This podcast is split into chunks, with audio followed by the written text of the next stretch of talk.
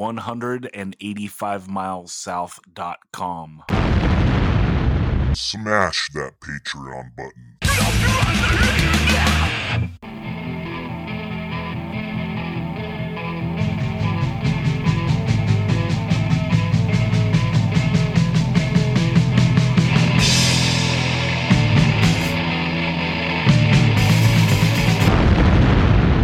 One hundred and eighty-five miles south, a hardcore punk rock podcast.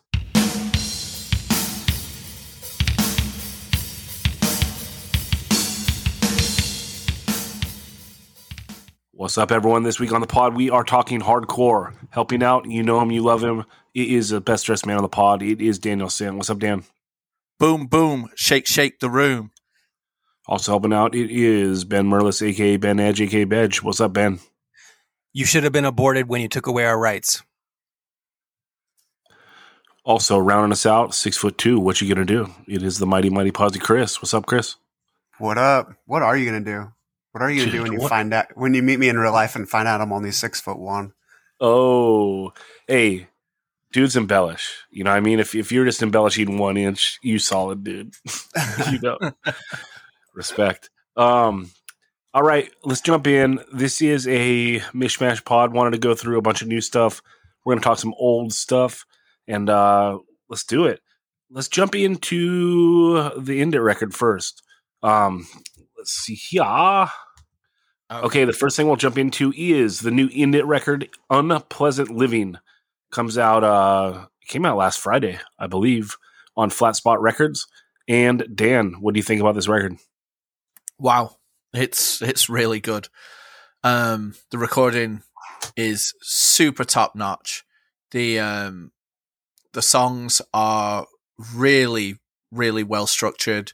Um, it and it and it doesn't it doesn't one note you all the way through the LP. They've got different uh lanes being achieved. Like it it's fantastic. I love the stringing together with the, I mean, how it starts out with the sample like faltering, almost like, you know, in those films where you, you know, you hear the, the child's record and it starts melting away and you're like, oh shit, we're in a really fucking bad place. And that's kind of what it does. And it goes straight in. Um, I, th- I think it, it nails it. It's channeling so many things that I don't want to just say it, but it is just Baltimore hardcore like, and it definitely is uh, reaching for some YOLO.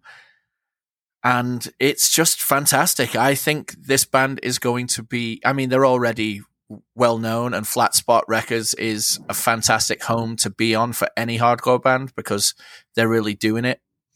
So I think this is going to be one of those things that's it's going to be on a lot of people's end of year lists, and I think uh, this band is going to be if you know if if they're will if they're able to tour and you know hit those bigger shows and all of that stuff. And this is a band that's going to go into like a sound of fury or a or one of the other fests and just steal the whole show it seems you know. I i really enjoyed this. I've i've listened to it a ton since we got the privilege of having it a bit early. And um i can't wait to see where it goes. Dude, everyone in this band is like oozing with talent. It's ridiculous. But I mean, we really have to single out the singer. He is something special. Like on uh I think it's that third track, Daniel, you'd have to pronounce it. The French one. uh let me see i'll i'll pull it up L'appel du vide.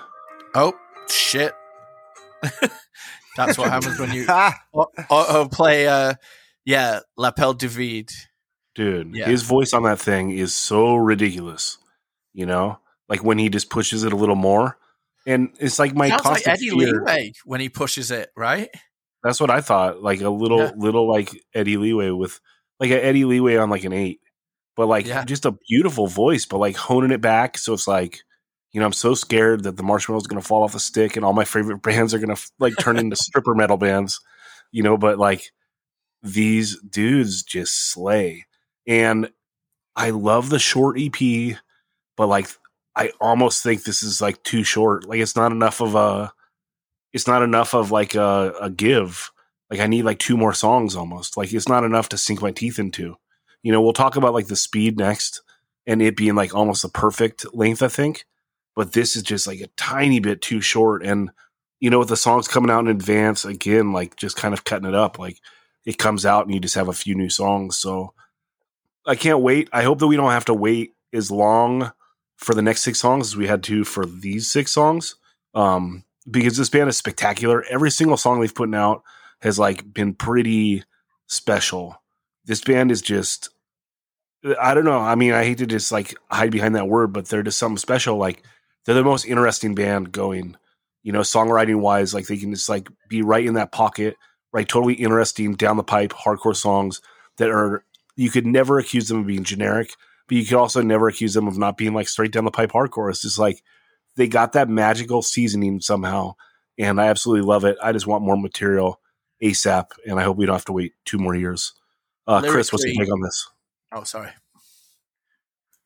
Baltimore's New Kings. This rules everything that makes End It one of the best bands in the world right now. And they just add some more stuff to the formula. I love to see a band in today's in today's era of hardcore that you know they get they get the hard rep and they have the hard parts, but they're not afraid of the fast. Like this is a blazing record, and that's so sick.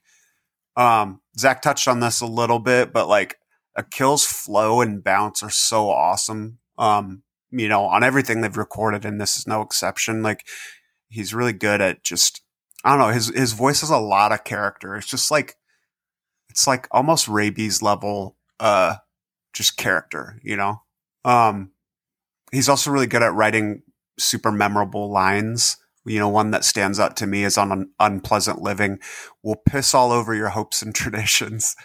Um, like just those lines that stand out, and you know that when they play live, like that's the part that people are going to rush the stage for. You know. Um, Great line. yeah. Also on a Unpleasant Living, Justice from TUI laying down some bars. A little bit of a Baltimore throwback there, and he sounds super mean on it. Um, I my only complaint was Zach's only complaint. I need more. I need more. Six is not enough songs. Um, which you know, give us six great songs. That's better than you know six great songs and four filler tracks. But I just I want some more. Uh, I will also add if you haven't seen End It Live, like change that as soon as you possibly can. They're one of the best live experiences in hardcore right now. Like you'll be cracking up one minute laughing and then the next minute just rage stomping ho- holes in the floor. So they're a lot of fun. Hell yeah, Ben. What's your take on this? Yeah, um, I first heard of this band because uh, the singer was the co-host on a podcast called Up the Blunks, and it was him and this guy Kevin uh, Tit, and now the the singer of End It is no longer. Well, I, I haven't checked the podcast in a while, but he stopped being the co-host.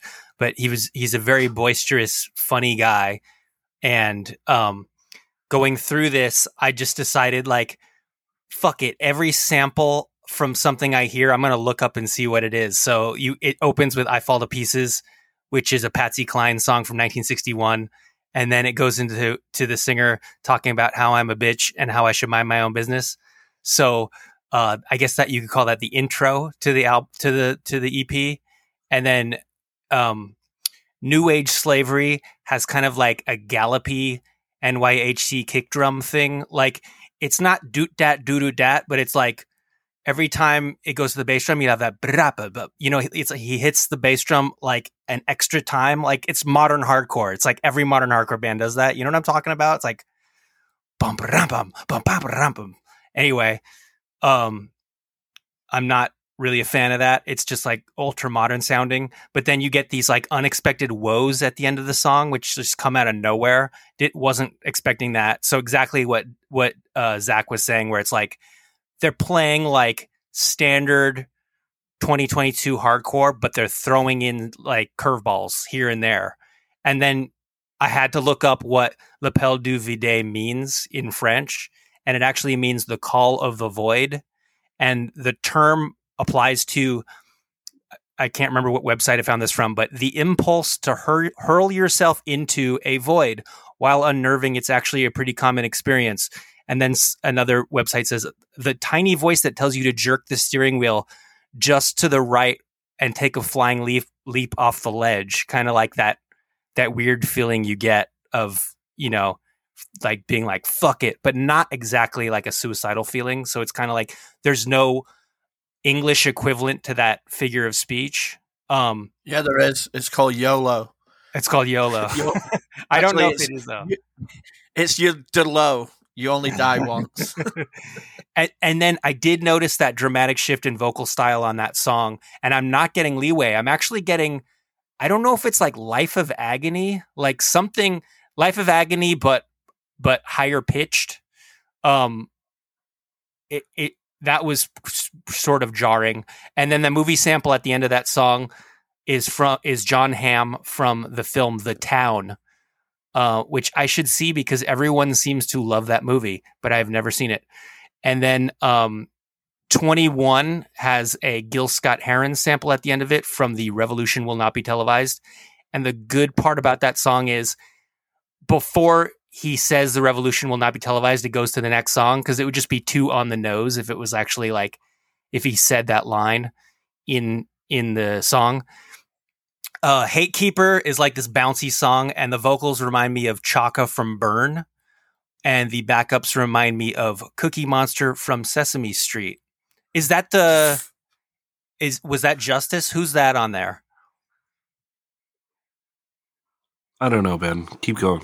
okay um and then the thing about feeling like the record is too short is because every song on the record is extremely short except for the final track the comeback which is 2 minutes and 40 seconds by far the longest song on the record and um it doesn't feel long though and it has these kind of dive bombs at the end um which kind of sound a little bit more like slayer than side by side but what are you going to do How about that? All right. Well, that record rips. Everyone check it out. It is on streaming. It is called Jesus Christ. End it. Unpleasant The album is Unpleasant Living. You'll find it wherever. It rules. Order it from Flat Spot, one of the best bands going. All right, let's move on to another Flat Spot record. This is the band Speed. The, el- the album is called Gang Called Speed, and it is out as well, I believe. And uh yeah, this thing bangs. Dan, what's your take on it? Yeah, th- I, I wasn't ready for this. Um, not no, not really knowing. I mean, I've heard a lot of people talk about this band, but I've never really had a chance to check in on them. And f- fuck, it's brutal. yes, it is. Um, it's not fast, even though they're named Speed. It is punchy, driving, hard, hard, hard, hard as fuck. Um, but it has it has swagger. It has um, it has like gr- groove to an element. Not not like a hold it down style groove. Like not that much in the groove lane, but it it does have some like you know bouncy movement. But for the most part, it's just smashing. It's just going to smash you over and over again. And you know sometimes that's exactly what we need. The recording is fantastic. What the fuck? Was Fuck. that mine? No, it was mine. My bad. Oh, okay. Sorry. Uh, I was like so. Strike two. I was so scared that like when I pulled it back up on SoundCloud, it was going to do that to me, and it didn't. And I'm like, all right. And then I thought it was a delayed reaction or something. Anyway.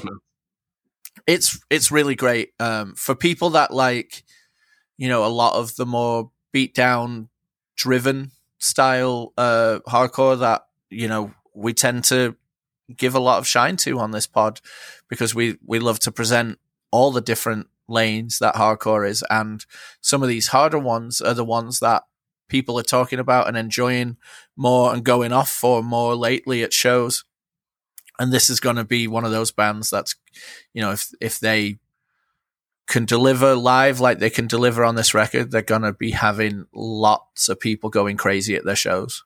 I think it's a a really really solid release. If you know it's also on flat spot so they're both coming out at the same time. My personal taste is to lean a little bit more towards the end it but i still will listen to this quite a bit. And I enjoyed it a lot. Yeah, it's more on the trapped under ice bounce than it is like the Madball hold it down bounce.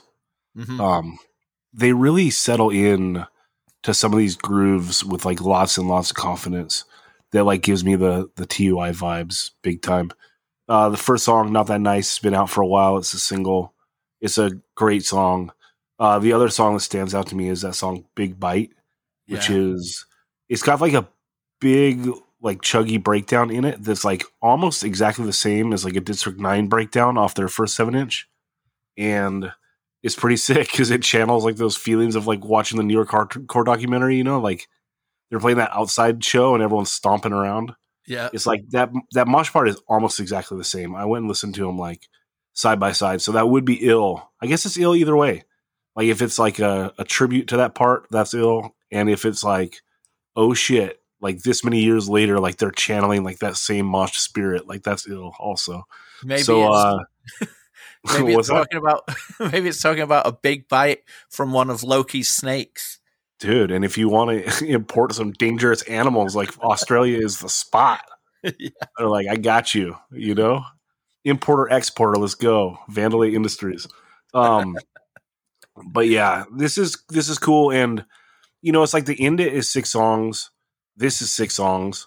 Each one is really five songs with like a an intro, right? Because on this uh speed record, the Everman for himself is like a instrumental track. So basically an intro. And it's just it's wild because I think this speed is like the perfect length just for like this monotone, bouncy slash mosh music. It's like the five or six tracks is perfect. I I don't know if I could take a ride with like six more of these songs where like the End It is just like is too short for me. I need more. Um, but yeah, the speed is impressive. Recording's great, super catchy, oozes confidence. Uh, lots of good tempo changes. It's great modern hardcore. Um, I absolutely love it. Chris, what's your take on it? I love this record. Uh, let me back you up and put you in in, uh, in my mind frame. I went in listening to this. I think there's a lot. There's there's so many bands right now that are playing, you know, kind of the modern beatdown, the mosh centric hardcore. That it feels like, at least for me, I'm getting to a point where someone has to be really good to kind of like climb out over the no over the noise, and and this does like. I, I went into this, you know, listening to this record kind of fairly heavily skeptical, if I'm being honest, but like they proved it. They won me over.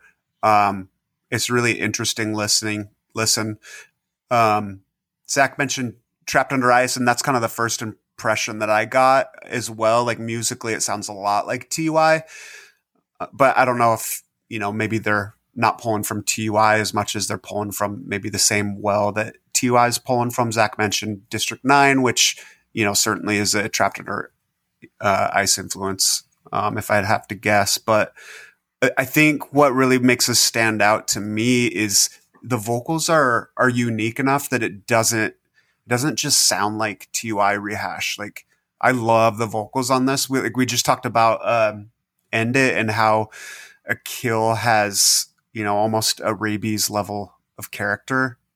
Um, these vocals, these vocals are right there too. Like he does some things that you know maybe it's planned out or maybe it's just kind of like how his voice is but there's some stuff that he does that i think i haven't really heard before in hardcore. Like there's there's some variation and and yes like the the pissed off parts are barked and you know very traditional but he does it in a way that almost sounds like he's spitting while he's he's like spitting and growling uh, while he's singing and it sounds so sick. And then there's there's other parts where like he does some kind of like it's not even like half song. It's like so on the song "Know Your Foe." There's a part where he's like, "You can live your whole life not knowing what's right," and like that kind of um, I don't know that kind of flow and and uh, uh, I, you know I don't even know what to call it, but it's just it's a cool it's a cool different contrast to like the the barked vocals. Um, yeah, I've been listening to this a lot. Um, you know, since we got it, like definitely when I'm working out, uh, when I'm running, when I'm driving, basically whenever I need something to get me pumped. And it's interesting too how Zach mentioned, you know, this being six songs, the End It record being six songs. I think it. I kind of came away the same way, like uh, the same the same feeling. Like the the End It wasn't enough, and the Speed record kind of felt perfect to me. And maybe it's just because the pacing on the End It record is like pretty blazing fast, and and you know whether or not it's longer, like it feels like you get through it faster. Where this one I kind of feel like this this record just feels like it's kicking your ass for however many minutes straight, and it's like, all right, I just got my ass beat. You know, do I want to listen to it again? Maybe, but yeah, I love this record. Hell yeah, Ben, what's your take on this? Yeah, I felt I felt like I was beat up too. I got to side with Chris on that. Um, but I don't like being beat up. Um, the vocals sound strained to me, like he's like he's straining. And then I thought they sound strained, like the band Strain. Oh, that's weird. I never made the connection that the singer of Strain sounds strained, but this guy does not sound exactly like that. Um, you know, it's like if if we're gonna call End It kind of s- straight down the middle with a bunch of curveballs thrown in f- to keep it interesting, I'd say on one side you have punk leaning hardcore, and then on the other side you have you know met- metallic kind of thug leaning hardcore, and Speed is like way on that side of the of the field. Um, so it's like you know the further you go down that way, I mean anyone who's listened to this podcast before knows that I, I'm not a, I'm not a fan of that that side of the of the aisle aisle or field. I don't know what what metaphor we should use. Anyway, that's what I got. Hell yeah. All right, let's move on to some more Mosh. I want to talk the Chain of Dogs demo. This is so sick. And forgive me if I get anything wrong, like in the words I say, because these dudes are from Nepal. So I think that makes them Nepalese. Is that correct? That's right. They claim they claim the Kathmandu Valley for Kathmandu Valley hardcore. This demo rips, dude. It's like three big ass mosh songs, uh, Cold as Life cover. I think the cover is not on Spotify, but if you go on their Bandcamp, it's on there. But it is so sick. Like the intro is like 35 seconds, and then there's just two songs that are straight good modern mosh, not boring at all. Bring the heat. Um, I just dig it, and I love the name Chain of Dogs with of ov. Like I love everything about this. I am obviously ignorant that I would not have known that there was like hardcore in Nepal, super ill, and these fools brought the heat, dude. I love this demo. I think it smashes. Dan, what's your uh, take on this? Yeah, this fucking rips, and the intro is so ill. Um, Chain of Dogs is a great name. Um, the second song, Acha, I thought, I thought it was like at first glance, like before like diving into it, I thought it was like coming at ya, you know that kind of thing. But it's obviously some Nepalese words. Don't you think it's Um, a play they- on words though? Because they're obviously bilingual. Like the, they send me an email, right? Yeah. They speak good English, so it's like that's pretty sick to like have that double entendre or whatever. Because like, yeah, it looks like it's saying like at ya. Yeah, yeah, definitely. It and and they are coming right at you with their sound. It's like um, the recording. I love it because it's it's just dirty enough, but it's still bright, um, and it smashes. And the vocalist is awesome um, at singing over, and the the backups are perfectly placed. Like everything about it, it's it's just killer s- straightforward, hard, hardcore um, that just moves. Like it doesn't doesn't hang around. It just goes. You know, kind of similar to what we are saying about the end. It there's like some definite like the fast is there to uh, to an extent. You know, to keep it moving. And yeah, the songs are only one minute forty is the longest song, and as we said with the end it, and you know, speed we said was pretty dialed in, but you could still have two more speed songs and you'd be psyched. Definitely would like maybe three more from these guys, but this is just the best like amuse bouche for what's coming later, you know? Yeah, I love that the songs are so short. That's what makes like good mosh music to me. Like I don't give a fuck about your song if it's five minutes long. Like stop it, dude. Should be like two songs, two or three songs, right? Except this for thing Cold is so. Life. What's that? Except for Cold as Life. Well, Cold as Life is on a different level, dude. You know, Yeah. like I, I'm not trying to get into that head, and uh man, they wouldn't let me. You know what I mean? Okay, Chris, what's your take on this? Uh, I think this is a fun demo. Thanks for bringing it to my attention. Um, I, I think I wrote a lot of the, you know, make made note of a lot of the same things that you guys said. Um, I think, you know, Dan said this almost word for word, but like end it, you know, Chain of Chain of Dogs is a hard band that still has plenty of fast and. I don't know. I just need I need some fast in there. I'm not quite maybe to the level of uh, on the end of the spectrum that that Ben is, um, where it needs to be a lot more punk than than metal. But I do need some fast in there somewhere, and I love I love that they give it to me. Um, definitely like kind of a New York hardcore vibe, but not biting off of any one specific van or band. It's just that overall overall kind of bounce and and feel maybe bordering on something a little bit more modern, like a Hatebreed, but not quite that metal.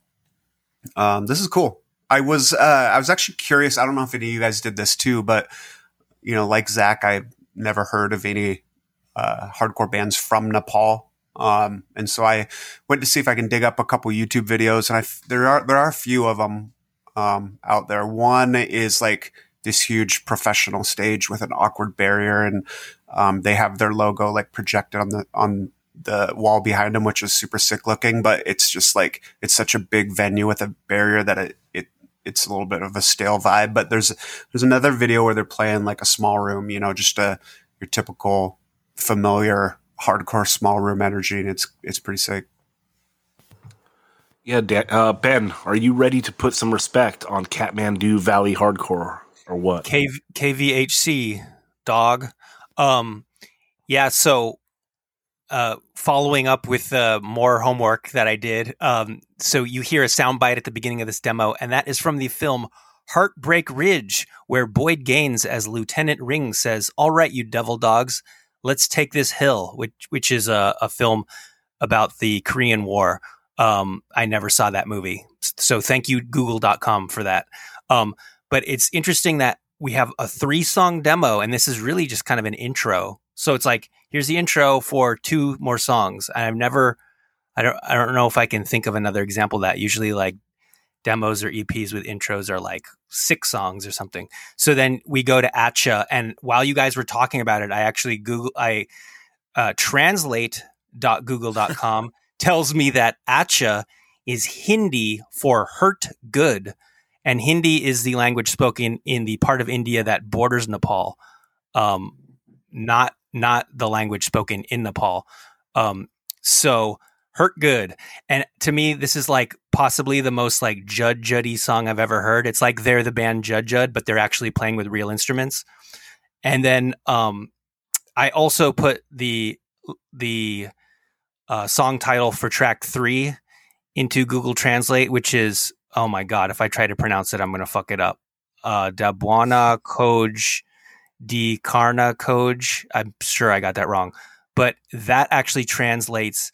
That's also Hindi, and it translates into dwarf search diagonal search. So your guess is as good as mine. Um, what that could possibly mean, but but that's what it is. That's what that's what I got. How about that? Okay. So everyone check this out. It's on Bandcamp, chainofdogs.bandcamp.com. It's on, on Spotify as well. Check it out on the playlist. Everyone 185milessouth.com. Click that playlist link at the top of the page, and there is a playlist for every episode. Okay, let's move on to the last new thing I wanted to talk on. It is the Wise Up demo, Up to No Good. Again, playing with them words. Up the number two, no good. And uh I think this is a British band. Is that right, Daniel? Yes. Yeah, Yeah. they're from the they're from Newcastle. Oh. So Yeah. Long Long Benton isn't the town? Uh, it's probably either a town or a village where they're where they're from inside Newcastle. Oh, okay. So compared So- to the mean streets of uh of Warrington, how does how does Long Benton uh, measure up? Well, it sounds fucking hard, doesn't it? This demo is tough. So yeah. This demo's wild. This demo's wild, dude. Um, Yeah. The the beats that they put in, I think, are good and chill. It has a nice flow to it. And then, like, I don't know, I don't know how I would describe the music. Somewhere in the the 1989 New York hardcore vibe, like not fast, but maybe like mid tempo, killing time, side by side ish. You know, lots of charisma in the the singing. You know, but also like very down the pipe. I don't know. What what do you think, Dan? Um, in my little notes that I wrote, I've listened to this one quite a lot uh, over the last few weeks. Um, in my notes, I have it as outburst, killing time, um, as the main like things for it, but with a little bit of leeway here and there. Lots of phase and overdrive on the guitars, um, and then the God, I'm so bad at knowing which the song titles are, but I think it's Spit and Venom. It's like such a outbursty, bouncy song, and then it just drops and it goes to this like he screams out about like a snake, and then it goes into the most Hatebreed moment ever. You know, it's Dude. so Hatebreed. that part on the end is so YOLO because Yeah. like each instrument does like the riff, including the drums. Like, Yeah. it's the most ignorant thing ever, dude. It's so, So sick. It's it's almost like a, a you know, like when Indiana Jones goes into the Temple of Doom and like Kali Ma, and then it just drops in and gets real ignorant oh, or something. It's Right. sick. When I first yeah, like started, listen, li- listening oh, to this, like there's definitely moments like when I'm listening to it, I'm like, are these guys fucking with me? Like I can't tell. You know, like are you guys fucking with me? Are you like doing this for real? Like I can't decide if it's like again, are they fucking with me or is this like totally awesome? I'm I'm leaning awesome, but sometimes I can't tell. Like, dude, are you guys just fucking with me? Like that part is wild. I don't think they're fucking with you. They're they're they're constructing a part that places in the northeast of England are going to be ripped down like like the cathedral in Durham is just going to be ripped apart from that spitting venom like mosh part. It's going to just destroy it. The thing when I first got this demo, I was like, "Oh, this is like a POI, you know, Cold World, like kind of bite because of all the um, beat driven music that interlude throughout. And I initially was like, uh, and then like three listens in, I fucking love it. Like, because I love hip hop anyway. But the Long Benton Real Talk um, part, like, I like that it almost sounds trip hop instead of hip hop, which gives it a very English vibe anyway. Um, but then the Nomad part is just, you know, sampling ice cream and, and stuff. And then the uh, NE6 1LH, which is a postcode, you know, similar to zip codes that we have over here. Um, so that's like the postcode of wherever they're from in which I suppose is probably Long Benton inside Newcastle. So I'm going to say, why, aye, that's a fucking great part, man. that's my Newcastle accent. Um, but I'm going to, I I absolutely love the Howard Jones sample in there and the Fresh Prince sample. You know, this is probably pre him slapping, uh, slapping Chris Rock. We don't You're condone stealing, that. you're stealing my jokes. Oh, well, I got to go first. Um, but I, I really fuck with this demo a lot. Um, I love the name of the band. There's probably been, especially from Europe, there's probably been like 20 wise ups in the past coming out of like suburbs of Germany and Sweden, etc. But this is really good and it holds up. And like, like I say, I think Outburst and uh, Killing Time are two major influences on this. And I mean, you can't go wrong if those are big influences in your riff writing because these songs bang. Hell yeah, this thing rules. Chris, what's your take? I I wanted to circle back to that part you guys were talking about, the part where Zach was like, "Are they fucking with me?"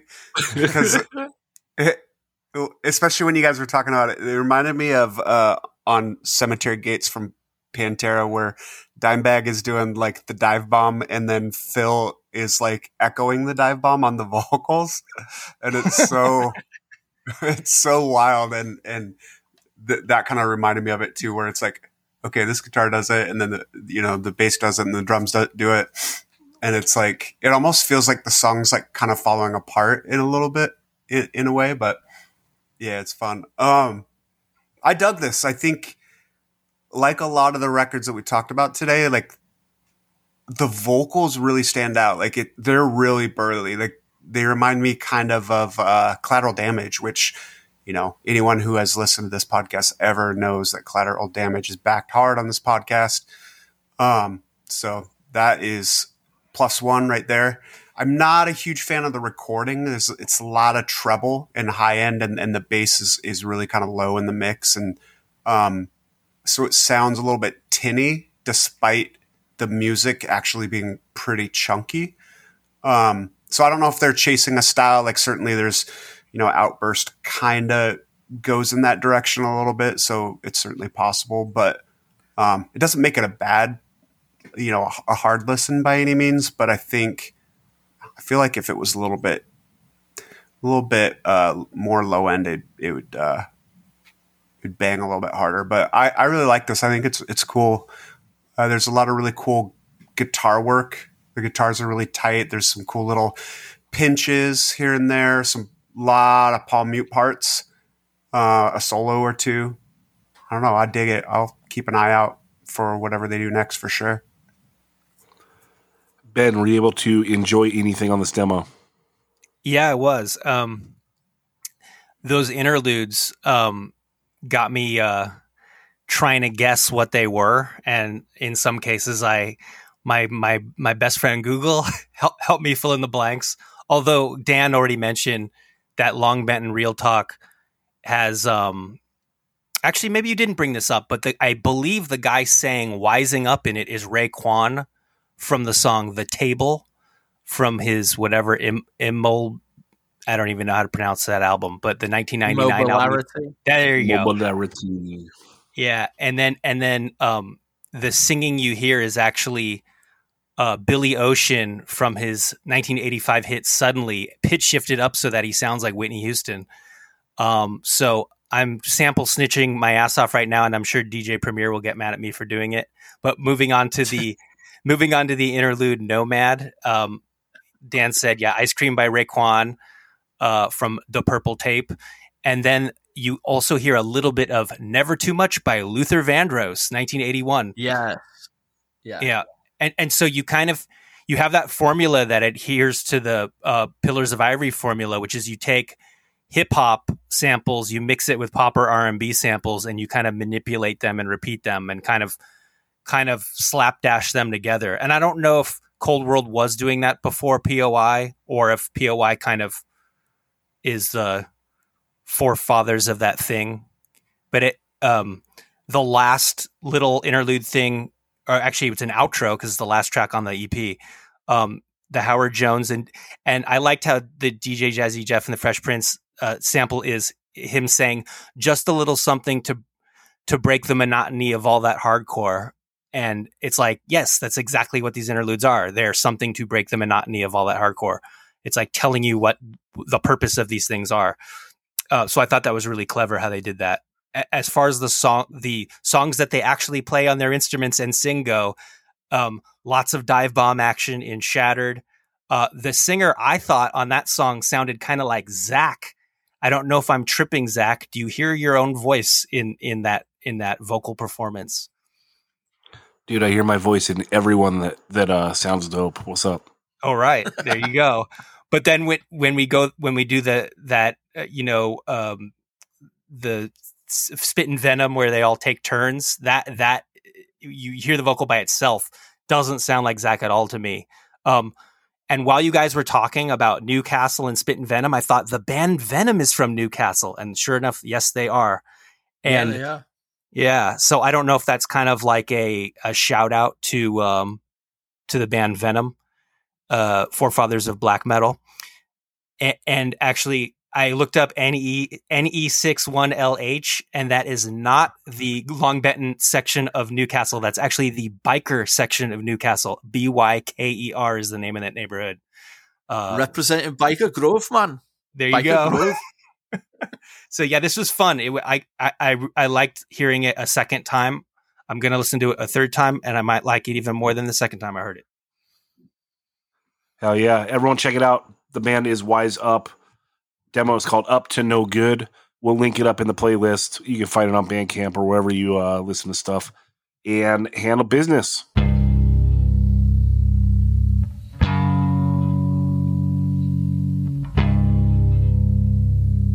The fight lasts for hours, each ram battering the other dozens of times.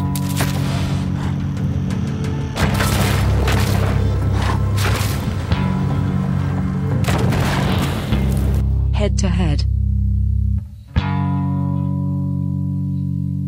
All right, everyone. We are going head to head. Two of the best seven inches ever. Both came out in the year 1990. Both could be considered the apex of hardcore. We're putting the inside out, no spiritual surrender seven inch up against the burn shall be judged seven inch. And uh Dan, who you taking? Fuck. So the similarities that that go on with this band is is so awesome because um both 1990 both on rev both pushing the genre further than it's ever been pushed before within the straight lane of hardcore right? Both ha- have a vocalist that is just out of this world great. Both obviously all the players on both records are incredible. Both lyricists are really saying something. So it's not like you can pull one thing apart oh yeah but these lyrics are kind of dumb so this one's going to body that no this is like as close a head-to-head matchup well maybe we've ever done even including the death threat no warning perhaps um because that one personally was so hard for me to to pull apart. But this one, um, Burning Fight, the intro might be one of. If I was going to say top five iconic moments in hardcore, I think it might be on there for me. Definitely in top ten. Um, Undertone sounds like it could have been written by Burn, to be honest that song is more burn than it is inside out to me. Um, by a thread sounds like it could have been a DC song, like um, like the hardest embrace song or something. And then no spiritual surrender is just the element of playing with the the you know the slow or the even just ring out parts in hardcore or like the negative space and making it more powerful than ever. So, um, where as shall be judged by Burn, um, absolutely incredible. The timing it and the drumming is just so wild, so incredible, so unheard of before. Same with um, Godhead and Out of Time.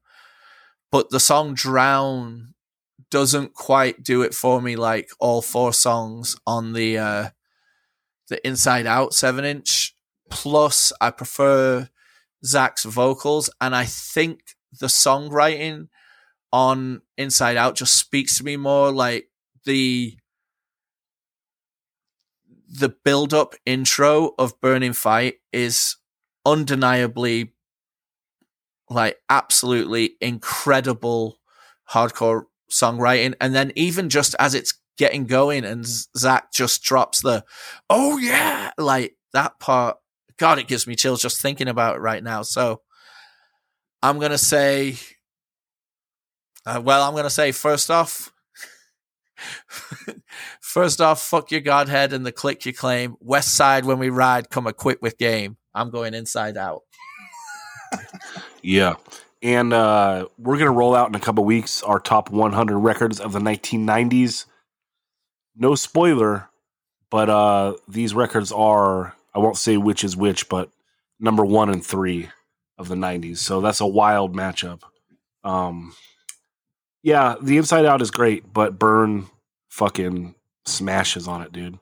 with I listened to it again today, both of them. Inside Out, one of the greatest albums ever. But I don't know, dude. Some of the stuff I can't listen to it without thinking like how much bad music it gave us. You know, like the the breakdown of undertone or whatever. Dun dun dun dun dun dun. Like it's like everything that would be bad of the '90s is like that breakdown. You know, where Burn just smashes. Then we're in on the fast part, right? And it's like I listen to Burn after the Inside Out, and like when Chaka's singing comes in, and like the seven inch is like 20 seconds in, I'm like, fucking, it's over, dude. The Burn's better. It's like the meatiest piece of hardcore in like 1990, which is wild because it's just on a fast part. It sounds so big and so gnarly, and I don't know, the lyrics are just so biting and like we're not even into like the parts of the songs that are totally special yet. It's just there. It's the greatest hardcore record probably ever, I think. Um, so this matchup was rude, and I apologize to Inside Out because you gave us such an epic interview on the Where It Went podcast where y'all talked over each other for two hours. and we couldn't understand a goddamn thing any of you said. But that was a magical podcast moment. Much respect. Um, I'm going to burn all fucking day. And uh, Chris, what's your take? Well, my first take is the comment section is going to get hot on this one. Not only are these two of the best hardcore seven inches ever, but two pieces of wax that basically started respective cults. Like both both these bands have cult status followings. Like people don't just love these two bands; they worship them and you know fight and die for them. Um, so I'm excited to see what happens in the, the Instagram chat. But this is a great matchup. Uh, the fact that so one of these records is going to win. Well, I guess it could be a tie, but for for each of us individually, at least one of these records is going to win, not because the other isn't absolutely amazing, but because it's maybe just a tiny bit less amazing, or or maybe I should say it the other way. The other is maybe just a tiny bit more amazing than the other. They're both creative. Dan touched on kind of the similarities, both creative, both pushing the boundaries of traditional hardcore. Maybe this is just me, but I think even though all four tracks are just phenomenal, I think it's also similarly weighted where there's where each of these seven inches have kind of two standout tracks um, with yeah the the two remaining tracks still being top tier hardcore that you know is going to body 99.9% of anything else out there. But because um the the other two standout tracks are just like extra extra special they you know the the other two songs maybe just sit just a tiny bit lower if that makes sense. I think i heard dan yeah, consent I, on that. I agree with you. Uh each have two songs that stand above the other two, um, especially in the pantheon of what is celebrated as some of the best songs ever in hardcore. There's two pulled out from each seven inch that are very much in the conversation. Word. I'm going inside out. Uh, there's just something about the emotion in Zach's voice that adds just a tiny bit uh, uh, just like pushes it over the edge. I mean, Chaka has an incredible voice, and the delivery and the cadence is unreal and unmatched. But I think there's just something in Zach's scream that is so desperate. And, you know, you have two singers who are both reaching into the depths of their souls and and maybe Zach's just feels like a tiny bit, a tiny, tiny, tiniest bit more impassioned. And there's no way to really explain it without sounding like one is less desperate and strained and, and fervent than the other. But um, I don't know. It's not that that one is less. It's just maybe that one is a tiny bit more. So that's my vote. I'm going inside out. All right, Ben, what's your take? Man, I feel like Dan and Zach. I'm sorry, Dan and Chris like pulled the words out of my mouth because I was just gonna say like side A of Burn is like unfuck with a bull. Side B is a little bit of a dip, even though it's like one of my favorite seven inches of all time, any genre, any era. And then with Inside Out, like I'm used to the six song version, but we're ignoring those last two because those are CD only. We're we're doing four songs versus four songs. So we got Burning Fight, undertoned by a thread, No Spiritual Surrender. Burning Fight and No Spiritual Surrender are like kind of epic bookends to this record. I mean, two of the most epic hardcore songs ever. And then Undertones got this really, really fast and then this really heavy, slow breakdown. So you have that contrast. And then By Threads at this mid tempo, awesome chugging along. More bands should have songs that are like that kind of a thing. And I just love every one of those songs so much. And I think Zach De La Rocha on this record is like, this is as emotional as hardcore can get without being emo. Like this is pure hardcore. He's a pure hardcore singer, but he's like fucking crying and not in like a like, you know, when my girlfriend left me kind of a way, in a real kind of like I, I'm I'm on the I'm on the brink. I'm I'm about to get pushed over the edge kind of kind of thing. And it's just magical. And it's like to me, this is uh it, they're close, but the answer for me is easy, and the answer is Inside Out. Three wrong answers and the one true answer from your boy. um, Inside Out takes this one. Much respect.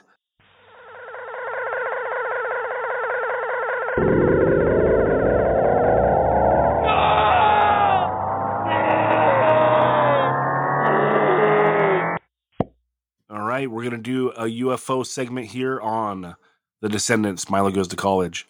The day before the Descendents are gonna record this epic LP, Milo is abducted by a UFO. You can replace him with anyone from any era. Chris, who are we replacing Milo with? I'm glad that you came to me first on this one. Mm, no problem, bud. Uh, there are a few different directions I could have gone with this one, uh, but when I think of the Descendents, uh, the, the the defining factor of the vocals in this is that they're snotty and sarcastic, but also tuneful and catchy. And so I really wanted something that embodied that spirit. I'm taking Paul Z from the Zero Boys. Might be weird. wow, dude. Uh, Same. Z's. Same. Z's. Might be weird to hear a dude from Indiana singing Catalina, but I think he'd nail the sound for sure. What do you got on it? I just think it's the perfect voice. Like if you're if I was going for early 80s like snotty that hits like slight little melodies, he's the one, right? Like to the Pope and the president and the big rock star who made a lot of money all got one thing in common. They know it ain't no fun to get shot with a gun. You know, it's very like descendancy. You know, it's perfect. It'd be perfect, like I think. Uh Ben, what's your take? That's funny. I Paul Mahern. It never even occurred to me, but that's a perfect pick. It's like the closest thing to Milo that you could pick, not including whatever singer of all sounds closest to Milo. Like we're not going to go there, but like, uh, bravo. I th- I th- the way I approached it was you can't have like a straight down the middle like growler shouter kind of hardcore guy. You have to have someone who sings with melody, and I thought it would be a real interesting twist to have someone on the opposite end of the um, tonal spectrum, but who is equally melodic, be the singer. And I'm talking Glenn Danzig. I'm talking Misfits era Glenn Danzig. So, you know, lyrically, this is like completely the opposite of the kind of stuff Danzig sings about because he's always singing about ghouls and ghosts and monster movies and shit.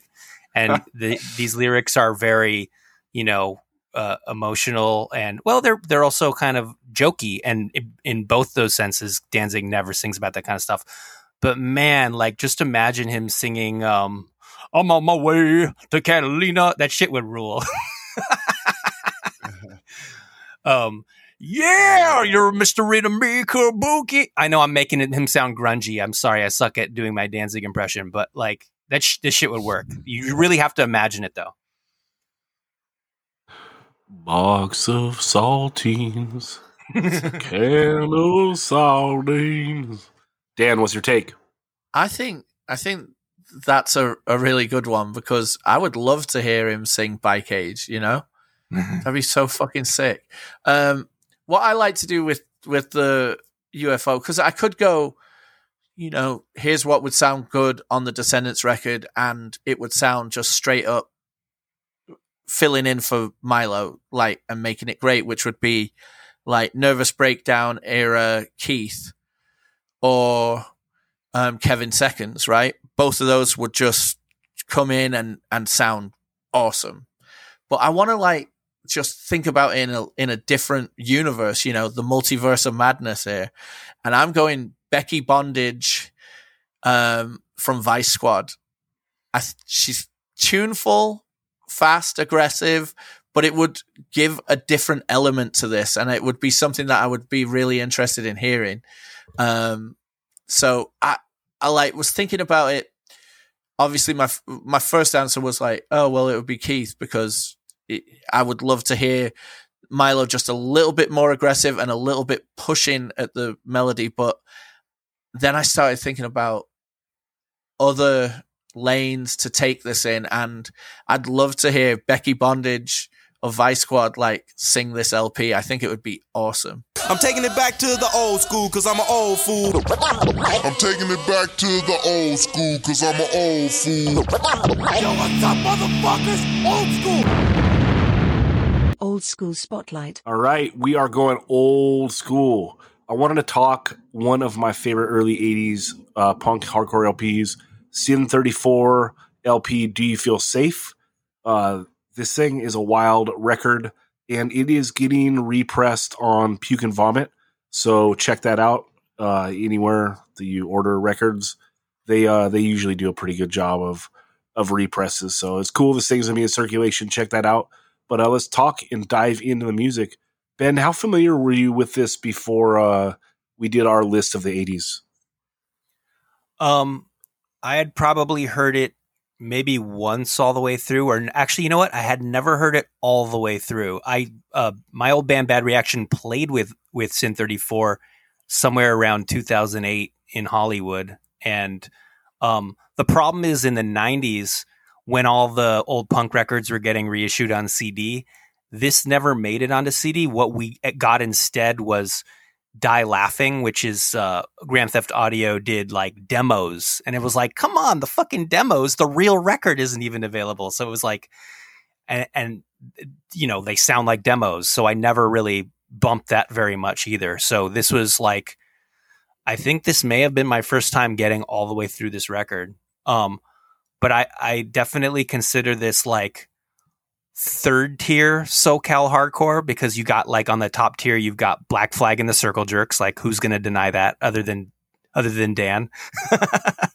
and second tier would be like Battalion of Saints or Aggression, like totally bands that totally rule, but they're not like you know god tier Circle Jerks level. And then like beneath that, I'd say you'd ha- you have like that whole 83, 84, 84 era like Mystic kind of tidal wave of bands on Mystic plus like Circle One, and then I'd place like Sin 34 in with with that stuff. Like very basic, uh, sort of generic, generic for its time. You know, this is b- before every hardcore record had you know breakdowns in every song. You know, just really fast and direct sort of stuff. And like I'd say, the saving grace is Julie's vocals, which I would compare sort of to Dinah Cancer from 45 Grave. You have like sort of shouting without getting into full on yell, yell, growl territory. Although oftentimes she's not singing in time with the music, which is a little distracting. And her voice is really following the chords, like na na na na, like da da da da da da da da da da da da. I mean, that's not one of their songs, but kind of like, you know, really just like on the nose, you know, in the box kind of sort of hardcore and like um I think sometimes that like sloppy, simple, like fast first generation hardcore can still work and can still be magical, like that first JFA seven inch. Like there's nothing that should make that record like stand out, but it, there's something about it. There's kind of that X factor that does. And I don't hear that with this record. I, the, the the the track that stands out the most to me is the Devo cover, which stands out because it's like exceptionally bad. It's like a total train wreck. Like I don't know if they did that kind of like as a joke, like let's play this Devo song really badly, or they were really playing it as well as they possibly could. Um, but uh, that's my take on it. I have a few other fun facts, but but uh, what do you think, Zach? What what makes this stand out for you? Well, to me, anything pre 84 is always kind of exceptional. Um, I think that in 84, you start to have the dearth of like an influx of lots of bands, and that's kind of when generic stuff starts happening. So anything 83 and prior is kind of always just a little more interesting to me. Um, and this is like a full length SoCal punk LP with a female singer whose voice I like a lot. Like I love the way she shouts. Um, and it just sounds like it's almost falling apart, but it never does. Maybe on the first song, the most, right? Like on the chorus of it, da da ba da da ba. It's like that drum fill. It's like, whoa, is this gonna fall apart or not? Like, I don't know. And it has that nice old punk sound, but it still sounds bright. I just I like the way it sounds, you know. And uh I guess the one knock on it would be maybe it's a little long, but that's also like kind of one of the reasons why I've liked this album so much and for so long is like it's just a record you put on when you want to hear some punk in the background. You know what I mean? Like not everything has to knock your socks off. Like sometimes it's regular ass punk rules. You know what I mean? Like think about how many people have worked jobs in their lifetime listening to like like classic rock radio. You know, no one really gives a fuck. Like, oh, sick. Like, you know, they're playing Running with the Devil again. Like, okay, well, that rules because I like the way that rock and roll music sounds. You know what I mean? I kind of feel the same way with a lot of this punk stuff. Like, I just like the way that punk sounds. And so when someone puts out a good sounding punk record, I like to have it on. You know what I mean? And I guess that's a weird way to explain it, but I've just always enjoyed this record a lot. And it's surprising to me that like you weren't super familiar with it or that you don't super dig it or whatever because I just think it, I think it rules. Uh, Dan, what's your take on this?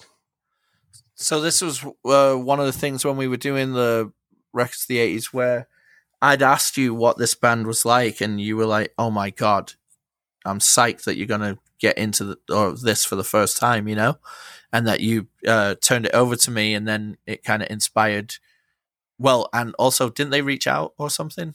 Uh, the people who are, um, No, just and. Vomit said that we're repressing because we mentioned it. Yeah, yeah. There you go. Um, so it is really great, and I love it being hipped to um, early female voices in punk. You know, I, that I hadn't heard before. So I, I love that. And then there's obviously humor woven into many of this. It's not taking itself too seriously. On some songs, it is serious. You know, like War at Home, etc but like new wave slut fuck you in the butt is uh not exactly the most uh, uh taking itself seriously you know um i love the sound i love like you say anything that comes from from where influences were very few and far between and they were also charging their own path and playing shows in these areas and stuff it just is awesome to see these time capsules come to light, uh, or at least be able to be uh, received by a lot more people.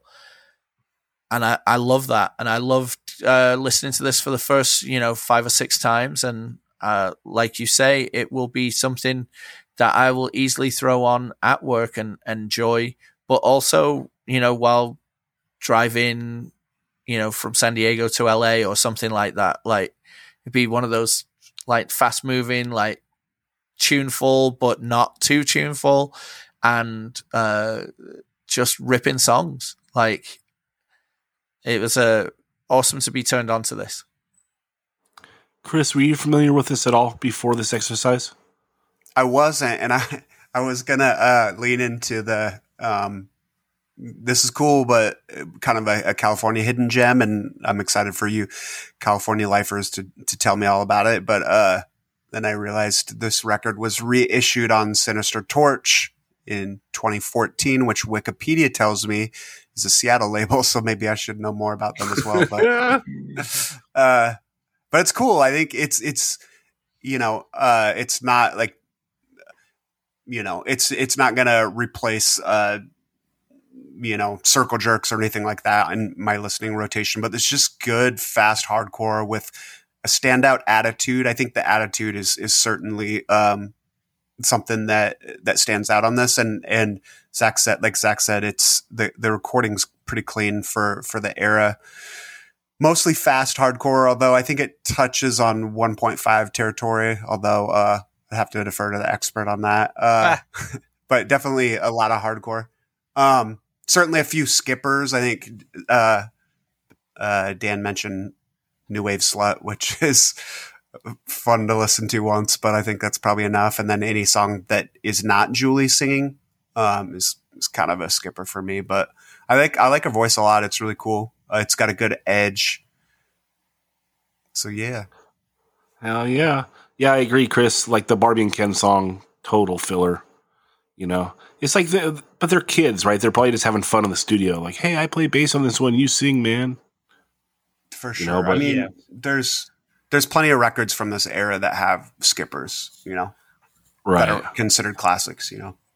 I have for sure I have some some background info on on some of these people too that is which should shed light on this. Like Dave Markey, the drummer of this band, had a zine called We Got Power in the early '80s, and then all the zines, uh, ish, all the issues got put into a, a hardcover book, which is really good. It's a it's a very great snapshot of early 80s hardcore punk scene. And um, Dave Markey went on to direct a documentary called The Slog Movie about early 80s uh, hardcore punk. In his Sin 34 is in that movie as well as Black Flag and Circle One and a bunch of bands. But then he went on to make Desperate Teenage Love Dolls, which is this like goofy movie starring Red Kross. And then 1991, the year punk broke, which is the Sonic Youth Nirvana, uh, Dinosaur Jr a touring Europe tour documentary. So that's that's the drummer of this band, and um, uh, the singer Ben Julie is quickly Lamb- on We Got Power.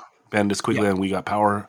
They also did a few of those Mystic comps, like that were kind of stand out. Like that first one, the We Got Power Party or Go Home comp. I think that was curated by those guys that did that fanzine. So Yes, that's a few correct. of the the Mystic comps, like that, were actually pretty good. It was because those people were behind them, you know. Right, and and I I remember that now that you mention it, but when I lumped them in with all those Mystic bands, that hadn't even crossed my mind that they're actually curating a lot of those Mystic records.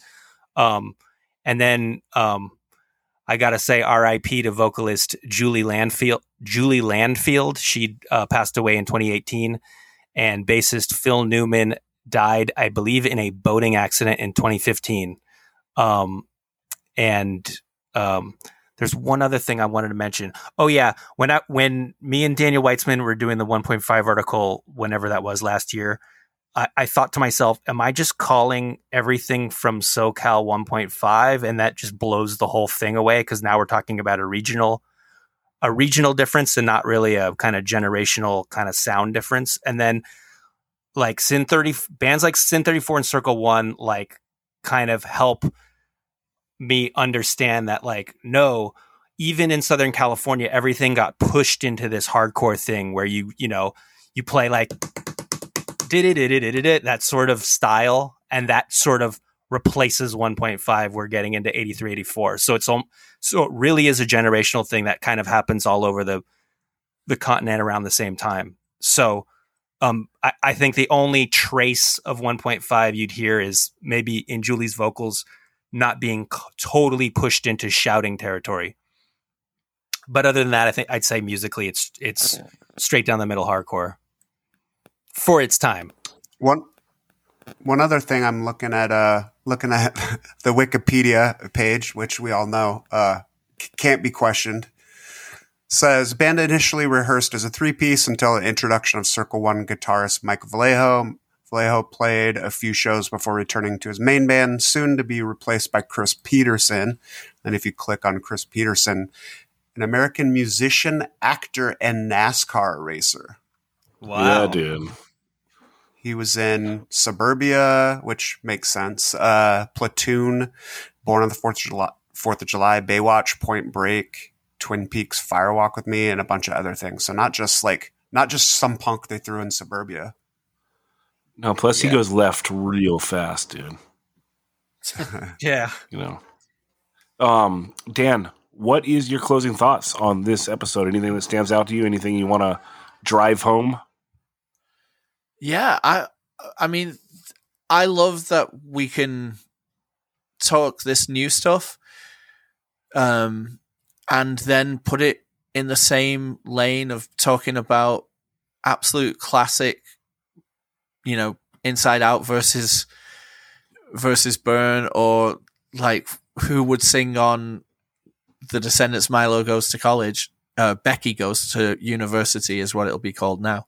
Um, I love that we can talk about these exciting new records that we're really psyched on, or most of us are really psyched on, and some of us are, you know, searching for the light in the rain. Like if it's not quite their thing, at least Ben is is looking for the things that he likes about it. Uh, that's what makes this doing this podcast so rewarding for me is I get to talk old stuff that I revere and love, but then also it keeps me searching for the new stuff and appreciating it and sitting down and, and not just, you know, listening to it once and moving on to something else. It's like, now let me spend some time with this record. And when you do that with anything, you're going to find all the great stuff in there.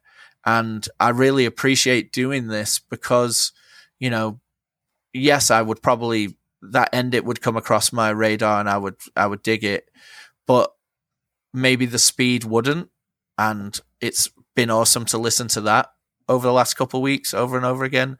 And then of course the Wise Up I really like. Um, and then I would never have probably heard of Chain of Dogs without doing this, and I fucking loved that. So those are my closing thoughts is that I really enjoyed doing this episode. I really enjoyed talking this. And then, of course, the the heavyweight matchup around the world. I can't wait to hear what the listeners say about Inside Out versus Burn. And I also can't wait to hear who the listeners would put in the Descendents to sing. Because I love hearing the feedback from from the crew who listens. So um, even if they're telling me I'm full of shit or whatever, I still enjoy all the feedback. So, listeners, when we put these things up throughout the week, chime in. Please let your voice be heard. Hardcore rules. Yeah, I'll try to get all that stuff posted for this week. Um, had a rough couple weeks. Don't want to super get into it, but you know, like haven't posted as much just because life happens, right? Um, but yeah, I can't wait to hear what people think about Burn versus Inside Out, and then also who they would replace Milo with. I am stoked to talk about Chain of Dogs on here, and I hope that people dig that. Also, I love End It. I can't believe it's finally here. People get to hear all those new songs. You know, that was a long time ago now that Chris like hipped me to that demo. You know what I mean? And I've loved that thing since. And man, this might be like the most anticipated thing that there's been for me in a while. So it totally delivered. And I just I can't wait to have them together on a piece of vinyl and listen to to both those EPs. Uh, Chris, any final thoughts of this episode?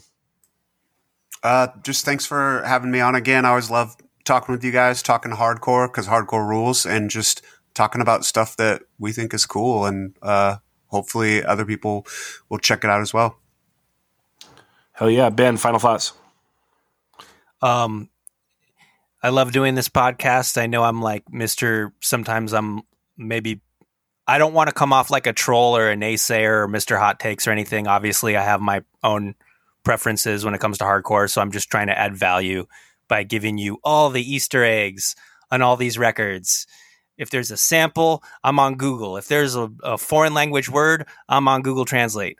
And I love doing it. I'm, I'm, I'm, we love you, Zach. We're so glad that, you know, you got over this rough patch in your life recently. And um, uh, here's to many, many more episodes. Absolutely. Yeah, yeah, yeah. All right, Dan, where can the people find you? Uh, the people can find me on Instagram at Southpaw Instagrammer. And since we're at the very end of the episode, I do want to say to the listeners, this episode is ending right now. Then go to 185milessouth.com and click the playlist. Because I know when we say it in the middle of an episode, you still keep listening to the episode and you never do it. Do it. Yeah. Chris, where can the people find you? Chris Williams, 51 on Twitter and Instagram. Ben, where can the people find you? Instagram at Cold Chillin' Book. All right, everyone, you can find me. Best way to get in touch is 185 miles south at gmail.com. I respond to everyone. It may it may take a couple days, but I will get back to you. You can also hit me up on Instagram or Twitter, 185 miles south. The DMs are a little stranger. I cannot guarantee that I will get back to you there, but I will try my best. Also, you know on Instagram, Retali is the best, and you hit me up, Zach Oxnard. That is me as well. I think no, Zach Retaliate. Anyway, don't get at me that way. 185 miles south at gmail.com. Handle business, and we will talk to you next week. Bye bye.